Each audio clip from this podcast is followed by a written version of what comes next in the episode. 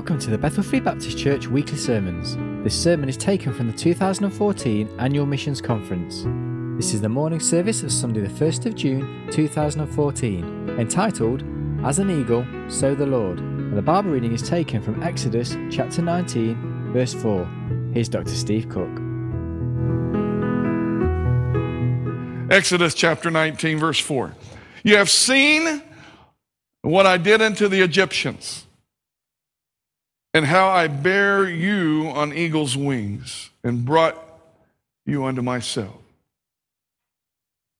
You have seen what I did unto the Egyptians, and how I bare you on eagle's wings, and brought you unto myself. Let's pray. Father, I pray, Lord, that you would bless us now, our time in your word, and give us discernment, open our eyes, give us understanding, wisdom, stir our hearts for missions, for the cause of Christ. Father, for all that which is good. Lord, if there's one here this morning that doesn't know Christ, I pray that you would draw them unto yourself. We'll bless you for what you're going to do in Jesus' name. Amen. God wants to bring us unto himself. Do you see that in that verse? You have seen what I did to the Egyptians, how I bear you on eagle's wings, and what? Brought you unto myself. God wants to bring people unto himself. If we look at that word eagle and expound upon that and go over to the book of Deuteronomy for just a moment, in Deuteronomy 32, I want to read two verses of scripture to use as our text this morning. We're dealing with missions, and there's much to be dealt with concerning missions. Look at verse 11, Deuteronomy 32, verse 11. As an eagle stirreth up her nest, fluttereth over her young, spreadeth abroad her wings, taketh them, beareth them on her wings, so the Lord alone did lead him. Did you see that? What we see here is a comparison, a simile. As an eagle, so the Lord. As an eagle, so the Lord. There's something about this eagle. We saw it in Exodus 19, now we see it in Deuteronomy 32. There's something about an eagle that God says is characteristic of him. And I think it's important for us to glean from that. Let us look at just a few points this morning. I know uh, you're running a little over this morning with two preachers and there are two different missionaries and one preacher and but listen, I think what we're doing here this morning is so important that it's worth it. What is it about this eagle that the Lord wants us to know about him? Remember what the Apostle Paul said? The Apostle Paul said that he had a desire to know the Lord. He said, I want to know him, the power of his resurrection, the fellowship of his suffering. Paul said, I want to know the Lord, and I want to know the Lord more than I've ever known the Lord before. How about you? Unless we fall in love with the Lord, we're not going to be interested in missions. Unless we fall in love with the Lord, we're not going to have a burning desire and a passion for lost souls, a burden for lost souls. The other night I preached on characteristics of a burden out of Nehemiah chapter 1 and 2. What is a burden? Burden is much more than a concern. You can be concerned about lost souls and, and do nothing. But when God burdens your heart for lost souls, it will put action into your concerns. Well, as an eagle builds, so the Lord builds. How about that? That's a good characteristic. You ever see an eagle? You ever see an eagle on television? I, it's hard to find an eagle, you know, except on television. They're kind of rare nowadays, endangered species. Uh, of course, the eagle in the United States is, uh, you know, our big national symbol, if you will, the eagle. But as an eagle builds, so the Lord builds. Let me expound upon that. Have you ever seen a bird's nest? Isn't it amazing that a bird can put pieces of twigs and straw and grass into its beak, or maybe by its little tiny talons, and, and, and construct something like a nest? And they can construct them anywhere. Well, now, an eagle is even much greater than that. An eagle's nest is huge. And they're normally placed in an elevated area. And so when you think about how an eagle builds for her young, I think God wants us to understand how He builds for us. I didn't become a missionary to the Jew overnight. In 1995, God burdened my heart to go to Israel on, a, on just on a trip, just a, a Bible study tour. And I went there in 1995. I was already pastoring a church, had pastored for a while, and, and I, I had a desire to see the land of the Bible. And I went to Israel, and God began to build a burden in my heart. You know, your pastor has a missions conference so that God can begin to build a burden in your heart for different areas of ministry. And um, so I went to Israel and, and I came back and I pastored for several more years. But during that time, God continually worked on the construction of His will for my life, which is to go into Jewish missions. Now, you take something as insignificant as grass and straw and twigs, an eagle can build a pretty nice nest. Consider what God is working with. He's the potter, we're the clay. I don't know why He puts up with any of us, but yet He is able to, to make Luciana's, who is seeing souls saved and lives changed over in Spain he is, he is, he's dealing with so many missionaries that you all support. And these people are changing lives wherever they're at. God can take insignificant materials and move those materials in such a way that there is a ministry construction that takes place. Now listen, some of the some of the construction is difficult. I've gone through many trials in my life. My wife and I worked for many years and, and we made good money. My wife was a computer programmer. I was a, a school teacher with a doctorate degree. And so, uh, you know, we were at the top of our profession, if you will. And when we left to go into missions, we gave up about $130,000 a year salary for nothing. But God was true to his word and was able to work in our lives and to take care of us and to provide in ways we could never have imagined. I've had two vehicles given to me. One of them was $43,000. A Jeep Commander, top of the line, given to me. And that was the second vehicle that was given to me. I didn't even know I needed a vehicle until I put 50,000 miles on it the first year I had it. And it didn't take long. In three years' time, I had over 150,000 miles on that vehicle. See, God knew I needed that, so He provided it for me. See, God has a way of building, and God has a way of taking care of us. And we go through trials, and trials are difficult, and trials are different. And trials, listen, they're decisive. They, they, they, they serve a purpose to teach us, to grow us, to mature us. Praise God, trials don't last forever, they only last a season. During that time, from the initial entering into the mission field to now, even, we have learned some valuable lessons. When I was a pastor, I used to preach on trusting the Lord. Depend upon the Lord, God will provide. I had no idea what I was talking about until I went to the mission field. And I've learned to trust in Him more than ever. Your pastor is talking about faith promise. Can you trust God to provide an extra 25 pounds a month that you could give to missions? Can you trust God for an extra 10 pounds a month or an extra 100 pounds a month? Well, preacher, you don't know what my situation is. No, but I know God.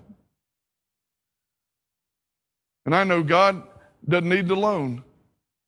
He owns the cattle of a thousand hills. Matter of fact, He owns a thousand hills. God can make a way where there seemeth not to be one if you'll just put your faith and trust in Him. That's faith promise. God, I'm going to put my faith that you will provide by whatever means you need to provide it an additional X amount of pounds, and I will give that to missions. That's faith promise. I grew up in a church that practiced faith promise. I see a lot of churches in America have practiced faith promise. I've seen small churches running 30 people give 100,000 US dollars to missions every year. How is that possible? Because they believe God. God can make a way where there seemeth not to be a way. As an eagle builds, so the Lord builds. Secondly, as an eagle breaks, so the Lord breaks. All right, now we got this big eagle's nest that's up on a high mountain. And these eaglets are in this nest, and God is saying, All right, now it's time, or not God, but the eagle, mother eagle, is saying, Now it's time that you get out of the nest, you know? Some, some people have children that never leave the nest, you know? We have, we have this eagle, and her young are in the nest. And now she wants them to get ready to leave. You know what she does? She takes her talons, she takes her beak, and she begins to break the twigs of that nest until finally it becomes uncomfortable for them to stay in that nest. I remember when God called me to missions, I was in a nest. Oh, I, I was a school teacher. You know, I, three good reasons to be a school teacher. Shelley knows it. June, July, and August, okay? And, and I, you know, I had weekends off, holidays off, you know. and, And, and I taught, I, I worked in the local church. Man, I had the best of both worlds. But then God began to break the nest that I was in, break the twigs, make it uncomfortable. As I sit there and listen to my pastor preaching, God was dealing with my heart. He was breaking the nest. Maybe you've been in this church for a while and you've been under some great teaching, I'm sure. But maybe God is beginning to stir your nest. Maybe He's beginning to break the twigs here and there. As an eagle breaks, so the Lord breaks. Now you don't feel comfortable. You know, you know, there's really a mission field out that building. And, God's put a, a burden on my heart to go somewhere. I just don't know where God wants me to go. I can tell you this wait on the Lord, and He'll show you because God doesn't have a problem showing you. I knew God was breaking my nest for a long time. I just didn't know where God wanted me to go. And so, as an eagle builds, so the Lord builds. As an eagle breaks, so the Lord breaks. Third, third thing, as an eagle broods, so the Lord broods. Now, these eaglets are in this nest and they're not comfortable sitting like they used to be sitting. And now, Mama Eagle takes off and soars above the nest very high and majestically. And the eagle is soaring above the nest. And the little eaglets look up in the nest from the nest and they look and they see Mama up here in the up in the sky. And old Junior over here, he says, Oh, I wish I could fly like Mama can fly. She's just soaring in the current of the wind. And he's just dreaming, and oh, I wish I could do That's what I want to do one day. And this other little uh, eaglet sitting there, Junior, what's the matter with you? You're a fool, man. Don't you even think about stepping out of this nest. You just look, see how high we are? Look, if you fall out of this nest, you will die. You know, there's like there's people like that in the church. I mean, you, you start setting your sights in the heavenlies, And there's going to be somebody in the church say, Who do you think you are? You can't do that. I remember the first time I ever preached a message. Satan got right here in my ear and said, Who do you think you are preaching?